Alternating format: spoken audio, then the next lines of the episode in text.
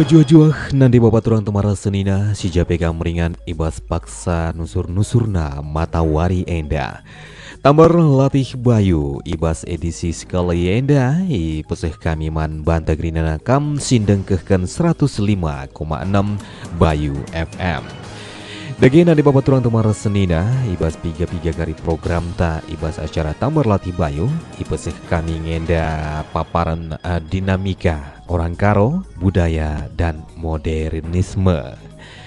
Sada buku sini susun oleh Dr. Andus Sarjani Tarigan MSP Enda i peseh kami man banta krinana Alu harapena gelahna kita anak-anak sing muda dengar Bancing enda kari ngangkain tapi ngantusi sebagian ugakin uh, peradatan kalak karo. Amin agari pesah kami alu bahasa Indonesia. Endagari labung kurangi arti-arti sini pesah kami man banta krinana. Harapan nagape bagi kape man banta ka krina sindengkehken. Amin lagi ya kita labu menda suku karo. Ya enda pegari baci ngangka alu ipesah kami ibas alu erbahasa Indonesia. Obilangai peseh kami man banda kerinana. Sada nomor lagu Ngoi sikapkan kami man banda kerinana. Radum kenaku kari. Opin tarigan si bro Katakan sa mejuah-juah man banda kerinana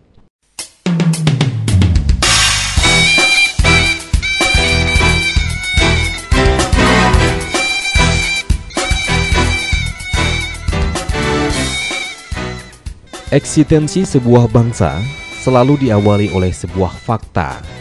Fakta dimakan waktu yang cukup lama, akhirnya menjadi sebuah sejarah. Sejarah dimakan waktu pula, maka akan menjadi sebuah legenda. Seterusnya, legenda dimakan waktu akan menjadi sebuah mitos. Sedangkan mitos adalah lawan kata dari logos. Kalau logos adalah sebuah ilmu pengetahuan yang membutuhkan pembuktian atau verifikasi, sedangkan mitos adalah sebaliknya. Dari sebuah fakta, karena termakan waktu yang cukup lama, menjadi sebuah keyakinan dan kepercayaan. Buku Dinamika Orang Karo, Budaya dan Modernisme ini dirangkum secara sederhana tetapi berupaya untuk mengungkapkan fakta, sejarah, legenda, dan mitologi Karo sekaligus. Dinamika orang Karo, budaya dan modernisme, metode penyajian dan pembahasan diakui oleh penulis masih belum optimal karena pada bahasan tertentu masih diperlukan sebuah penelitian mendalam khususnya yang berkaitan dengan sejarah orang Karo.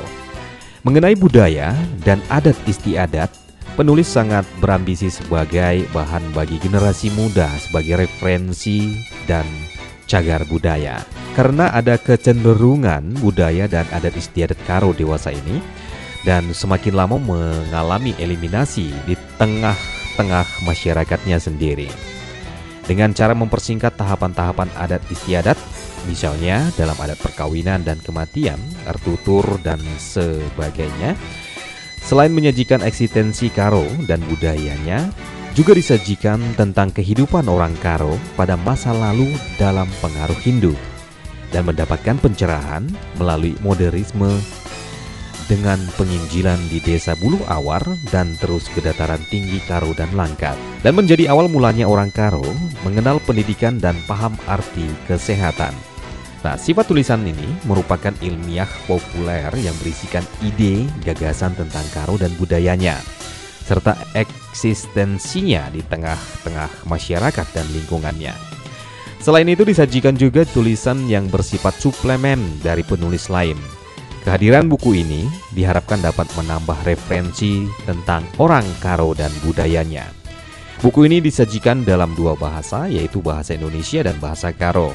Nah, alasannya pada bahasa yang syarat dengan nilai-nilai tradisional seperti religi, kepercayaan, sastra, tari, obat, dan busana Karo disajikan dalam bahasa Karo. Karena agak sulit mencari padanan ke dalam bahasa Indonesia yang efektif. Dalam proses penyelesaian buku ini, penulis Dr. Andus Sarjani Tarigan MSP banyak terinspirasi, dimotivasi oleh keluarga oleh karena itu, Beliau mengucapkan terima kasih khususnya kepada istri tercinta Yuswita Buru Sembiring Milala dan anak-anak tersayang Arta Nininai Buru Tarigan, Batavia Primsa Tarigan almarhum, dan Pasca P. Tarigan. Nah, buku ini juga dipersembahkan untuk mengenang kedua orang tua beliau, Dr. Anus Sarjani Tarigan MSP, Taman Tarigan almarhum, dan Muli Buru Sitepo. Dan juga kepada ayah mertua Firman sendiri Milala almarhum dan ibu mertua Ramalan Bro Ginting. Dan kepada rekan-rekan beliau juga disampaikan Darius M. Sinulingga dan Medi J. Sembiring yang eh, banyak membantu dalam proses penulisan buku tersebut. Sebagai konsekuensi, belum optimalnya buku ini, Dr. Randus Sarjani Tarigan MSP sangat mengharapkan sumbangan dan pemikiran guna perbaikannya di masa-masa mendatang. Dan teman dan sahabat semuanya, beberapa bahasan akan kami sampaikan melalui 105,6 Bayu FM dan semoga nantinya bermanfaat untuk semua orang dan kepada generasi muda Karo khususnya agar tidak berada di persimpangan jalan antara budaya Karo dan budaya luar. Menjua-jua dari Dr. Anus Sarjani Terigan MSP. Baiklah teman dan sahabat semuanya, sebelum kami hadirkan untuk Anda rangkuman-rangkuman dari dinamika orang Karo, budaya dan modernisme, Anda sudah dapat uh, memiliki buku yang akan kami sampaikan ini di toko-toko buku yang terdekat di kota Anda berjudul Dinamika Orang Karo, Budaya dan Modernisme yang disusun oleh Dr. Andus Sarjani Tarigan MSP.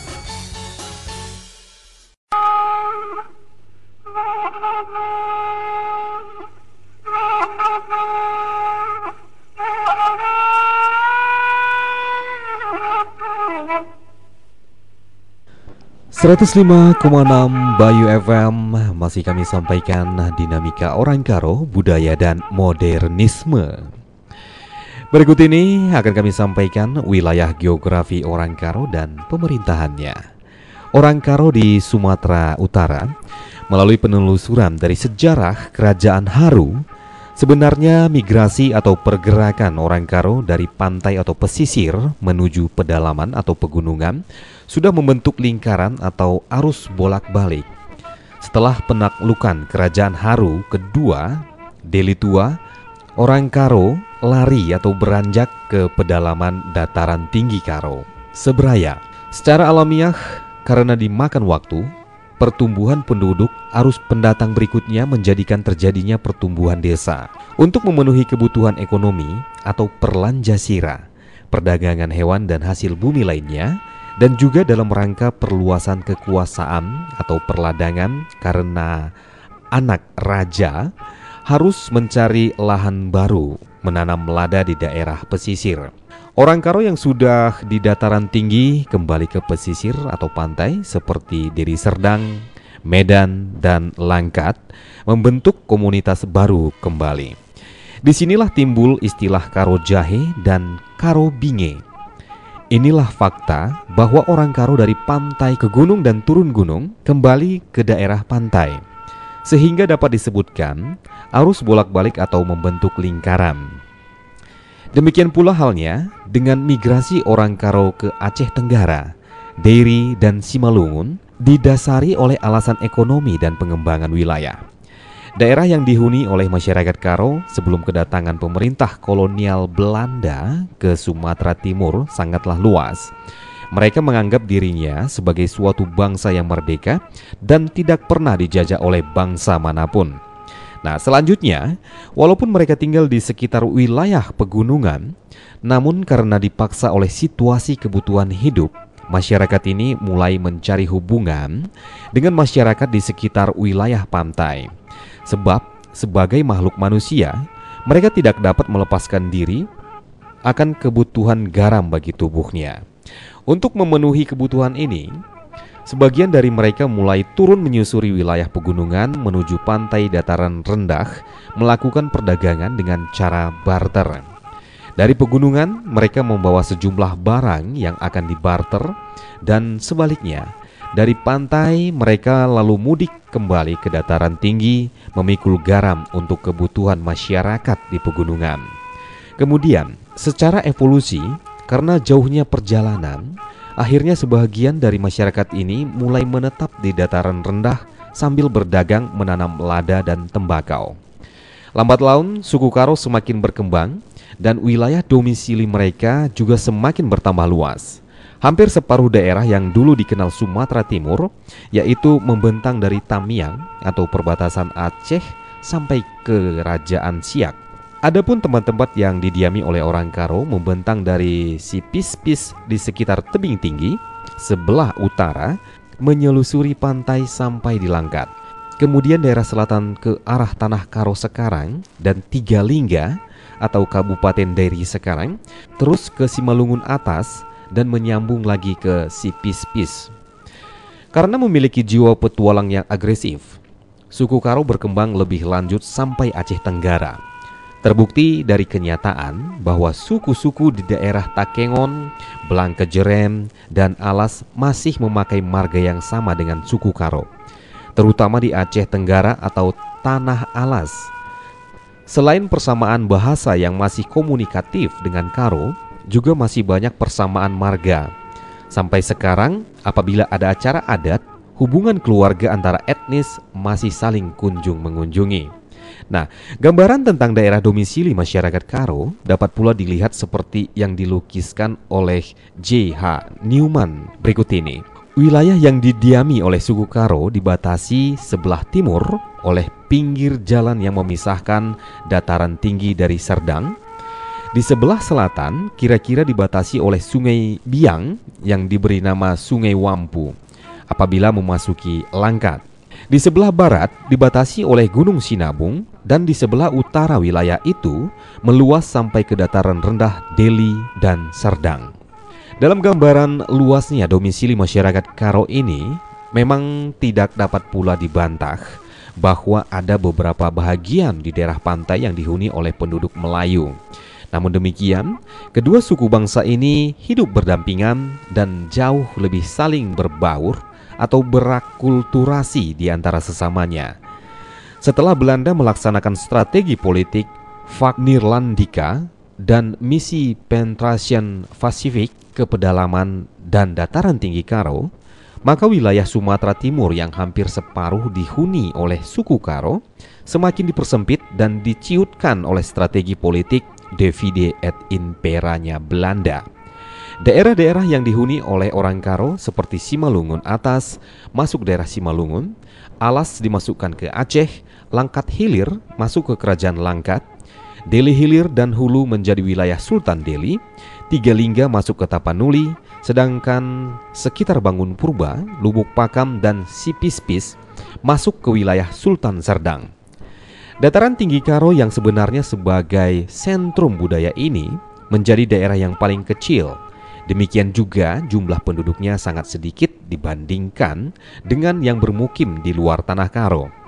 Dengan demikian, dapat disebutkan bahwa orang Karo mendiami wilayah sangat luas, khususnya di daerah Sumatera Utara dan beberapa wilayah di Provinsi Nanggro Aceh Darussalam. Keberadaan orang Karo di daerah tersebut adalah sebagai pribumi atau pembuka peradaban, civilization, dan akhirnya berakulturasi dengan para pendatang lainnya sehingga membentuk budaya baru. Budaya baru dalam artian terdapat beberapa perbedaan dalam budaya dan adat istiadat antara orang Karo dalam satu wilayah yang berbeda. Tetap bersama kami di 105,6 dalam Dinamika Orang Karo, Budaya dan Modernisme akan hadir orang Karo di Kabupaten Tanah Karo.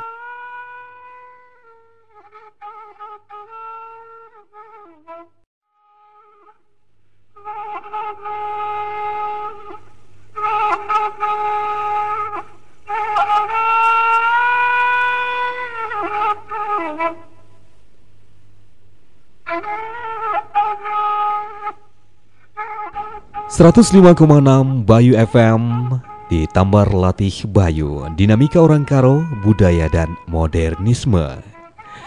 Bukunya sudah beredar dan dapat Anda miliki di toko-toko buku yang terdekat ataupun langganan Anda. Teman dan sobat semuanya, berikut kami sampaikan orang Karo di Kabupaten Tanah Karo. Masih ada orang beranggapan bahwa orang Karo hanya tinggal di Kabupaten Karo saja. Padahal, lebih banyak orang Karo yang menetap tinggal sebagai pribumi di luar Kabupaten Tanah Karo sekarang.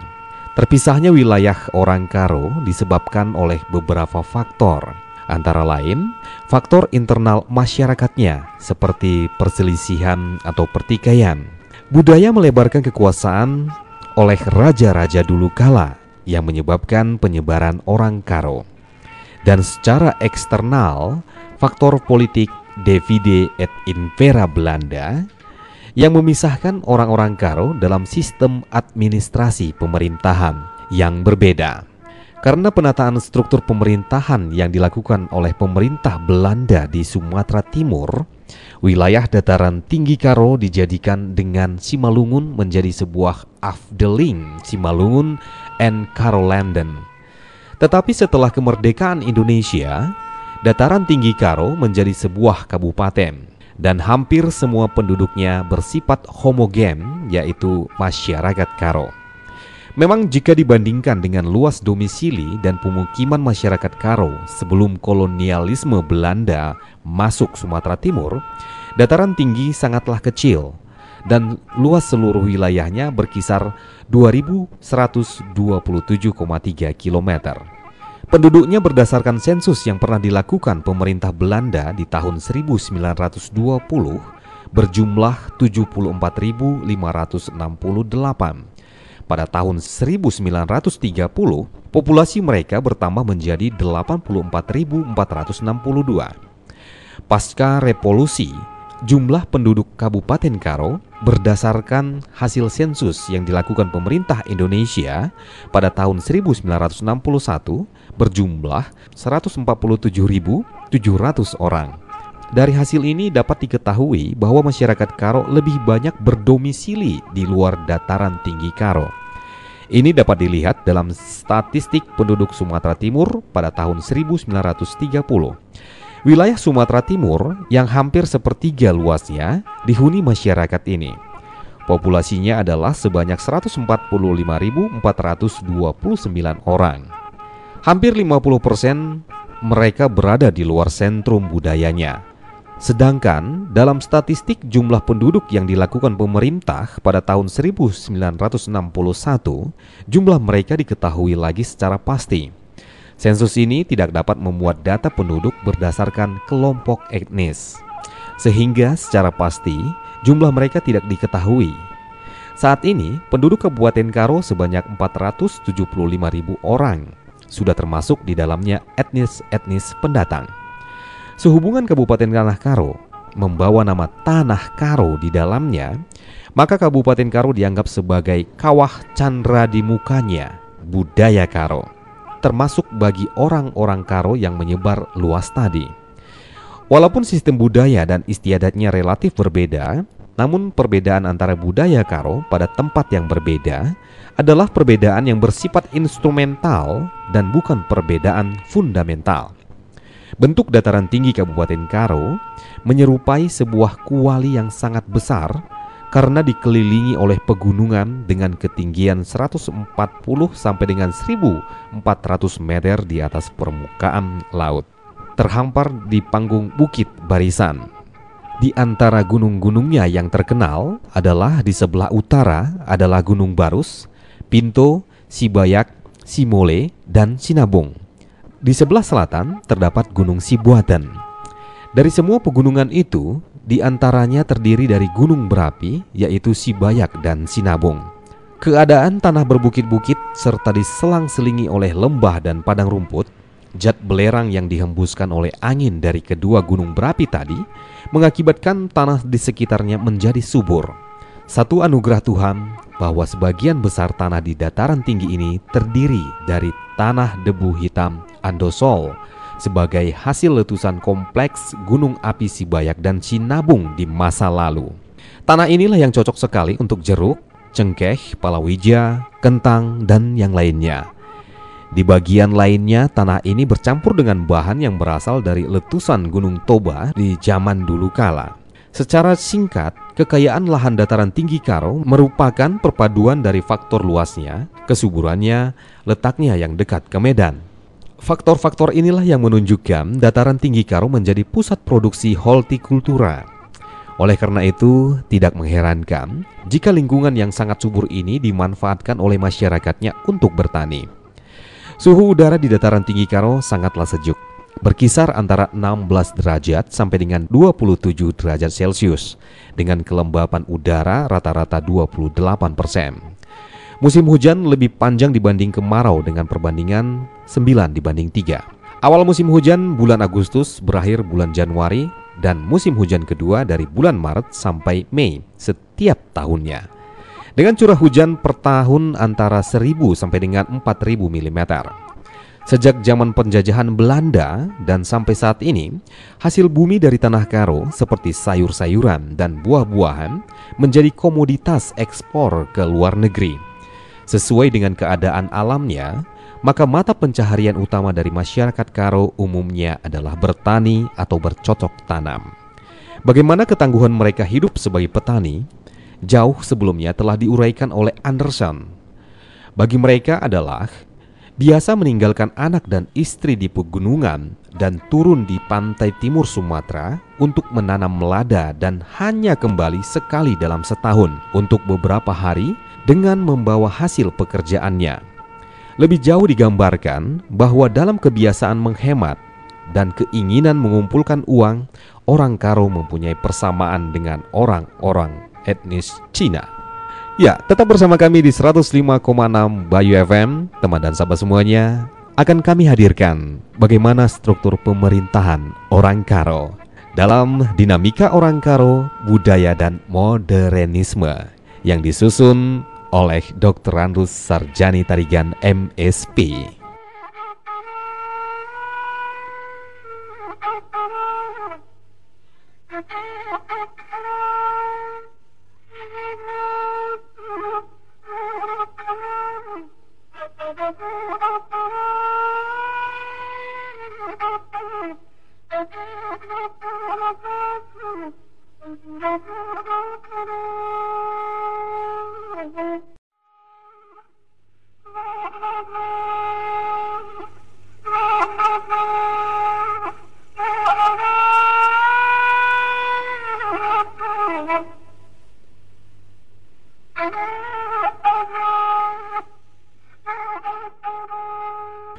...105,6 Bayu FM Disenangi di desa, disukai di kota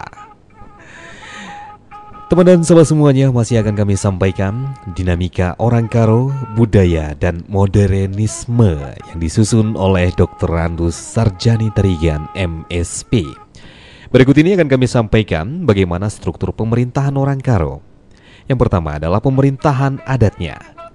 Sebelum mengenal pemerintahan modern, masyarakat Karo awalnya hanya mengenal sistem pemerintahan adat.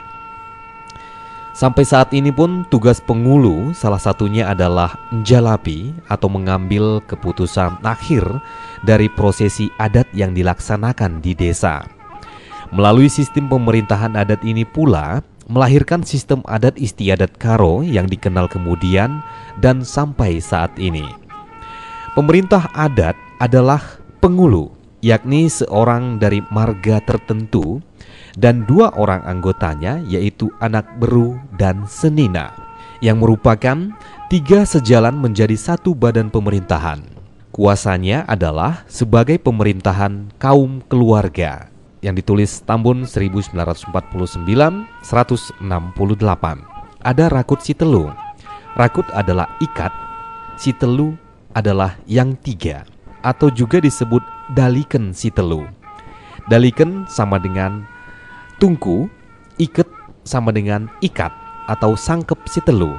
Sangkep sama dengan cukup yang tetap dipraktekkan oleh masyarakat Karo sampai sekarang dijelaskan sepintas lalu dalam uraian berikut ini. Uraian tersebut ada dalam buku P. Tambun 1949 Masri Singarimbun di 1975, Bujur Sitepu di 1979, Darwan Prince dan Darwin Prince di 1985 dan masih banyak saduran yang lainnya. Suku bangsa Karo dalam literatur antropologi dimasukkan sebagai salah satu dalam enam kelompok Batak, Karo, Simalungun, Pakpak, Toba, Angkola, dan Mandailing dikenal sebagai masyarakat dengan sistem patrilineal terkuat di Indonesia. Menurut Rita Smith, orang Karo lebih suka menamakan dirinya Karo atau Batak Karo, bukan Batak. Tulis di Smith di 83. Dalam sistem kekerabatan, terjalin hubungan yang khas antara kelompok atau pemberi darah dan kelompok penerima darah. Pihak penerima darah disebut anak beru memberikan penghormatan dalam berbagai bentuk kepada pihak pemberi darah yang disebut kalimbubu. Adapun dalam musyawarah adat, kerjasama dalam keluarga ada tiga kelompok yang berperan, disebut sangkep si telu tadi, yaitu kelengkapan musyawarah dari tiga pihak, yaitu anak beru, senina, dan kalimbubu. Senina saudara dalam tanda kutip penerima darah dalam musyawarah adat yang berlaku ketiga pihak mempunyai fungsi, yaitu kalimbubu adalah tempat meminta dan tempat bertanya. Selalu diperlukan restunya dalam adat dan penghormatan dalam musyawarah adat. Senina merupakan sukut atau yang punya pesta. Anak beru adalah sebagai pekerja dalam pesta adat, yakni yang mengetahui keadaan senina dan kalimbubu dan menjaga jangan sampai ada yang rusak dalam peradatan dalam waktu-waktu tertentu pada kerja Kalimbubu. Ada tanggungan atau kontribusi khusus dari anak beru. Melalui sistem pemerintahan adat inilah berkembang budaya dan adat istiadat Karo yang saat ini dikenal dengan Merga Silima, Tutur Siwaluh, Rakut Sitelu, dan Perkadekadem 102. Istilah Perkadekaden 102 tambah sada muncul setelah tahun 80-an oleh tarigan dari Seberaya. Teman dan sahabat semuanya, pastikan bersama kami terus di 105,6 Bayu FM, dinamika orang karo budaya dan modernisme akan kami sampaikan kembali setelah beberapa pesan berikut ini.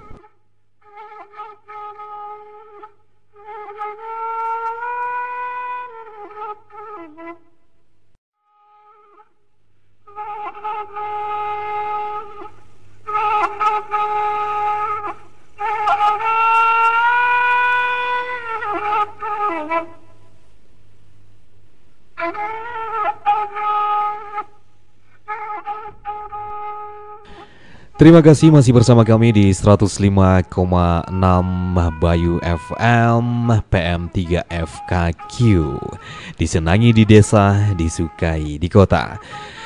Masih bersama saya Opin Tarigan Simro yang masih akan menyampaikan dinamika orang Karo, budaya dan modernisme. Berikut ini akan kami sampaikan sistem pemerintahan modern orang Karo setelah kekalahan Kerajaan Haru, mulai Kerajaan Haru pertama di Teluk Haru, Kerajaan Haru kedua Delhi Tua, dan menjadi Kerajaan Haru ketiga atau Kerajaan Delhi dan Kerajaan Haru keempat Seberaya, sangat kuat mempengaruhi sifat dan karakteristik orang Karo. Dapat diketahui dari sejarah kerajaan-kerajaan di Karo, baik di Deli Serdang, Langkat, dan Kabupaten Karo. Sebelum kedatangan Belanda ke Karo di tahun 1906, sebenarnya sudah mengenal pemerintahan modern. Dalam artian, sudah memiliki wilayah pemerintahan dan kepala pemerintahan. Wilayah pemerintahan terdiri dari urung dibagi habis ke dalam kuta Kuta dibagi habis dalam Kesain. Sedangkan kepala pemerintahan Urung adalah Raja Urung. Kepala pemerintahan desa adalah Pengulu. Sedangkan kepala pemerintahan Kesain adalah Pengulu Kesain. Menurut Singarimbun di bukunya di 1989 mengemukakan Belanda mulai memperkenalkan raja-raja, Sibayak, dan lain sebagainya. Sedangkan sebelumnya semua orang adalah raja. Dalam tulisan Singarimbun 1989 dan pemerintahan terlaksana secara adat. Pemerintahan terlaksana secara adat memang benar. Karena dulu kala setiap permasalahan tidak terlepas dengan masalah adat istiadat dan budaya. Artinya, sistem pemerintahan di dataran tinggi Karo atau Kabupaten Karo sekarang sebelum kedatangan Belanda pun sudah ada dan tidak serta-merta bentukan dari Belanda. Dapat dibandingkan catatan sejarah. Ketika Gocah, pahlawan diutus Sultan Iskandar Muda untuk menaklukkan kerajaan Haru kedua di Delhi Tua, Gocah Pahlawan mengadakan negosiasi dengan Raja Urung si Empat atau Datuk Berempat di negeri Delhi yang menobatkan dirinya menjadi Sultan pertama Kesultanan Delhi. Istilah Urung sudah ada di Kerajaan Delhi atau Kerajaan Haru ketiga. Sedangkan menurut Tengku Lukman Sinar, baik Kerajaan Delhi maupun Urung-Urung di Karo adalah imperium Kerajaan Aceh. Raja Urung bertanggung jawab kepada Kesultanan Aceh. Niat Belanda untuk memutus mata rantai dengan pengaruh Kesultanan Aceh kepada Karo. Maka Belanda membentuk empat kesibayakan. Oleh karena itu sistem simbol-simbol kerajaan juga bermiripan antara kerajaan Delhi dikenal dengan Urung si Empat, di Karo dikenal dengan Sibayak si Empat. Hanya saja dalam masa penjajahan Belanda, satu kesibayakan ditambah oleh Belanda, yaitu Kesibayakan Kutabuluh atau Sitepu. Setelah kedatangan Belanda, personil Raja Urung, Pengulu dan bahkan Sibayak digantikan oleh Belanda kepada saudaranya apabila tidak mau bekerja sama dengan keinginan penjajah. Ya teman dan sobat semuanya, pastikan terus bersama kami di 105,6 dan akan kita lanjut dengan struktur pemerintahan Karo Jahe.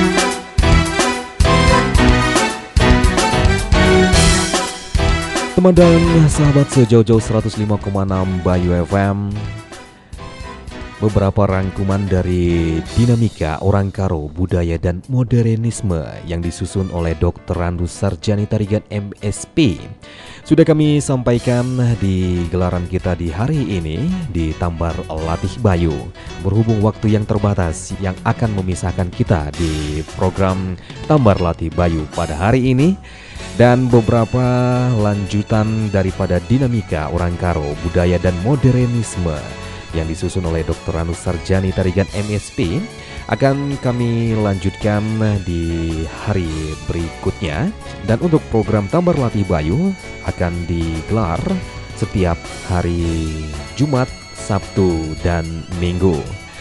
Baiklah teman dan sahabat semuanya, akhir kata di penghujung acara ini saya yang bertugas. Opin Tarigan Siburo mengucapkan banyak terima kasih atas atensi dan kebersamaannya. Jumpa kembali di hari berikutnya. Kabang dukur kelau terue, ibas bernehna isuan lacina. Olamin ukur embue-embue, nggo ipeseh kami kata asa bancina. Rirang-rirang gumpari, rirang ruah-ruah, sirang ya kita gundari, gelah sirang menjuah-juah. Merih manuk miasuh buah paginisuan, say mara kurma tendi. Cibarem kata ibas kami nari, tambar latih bayu.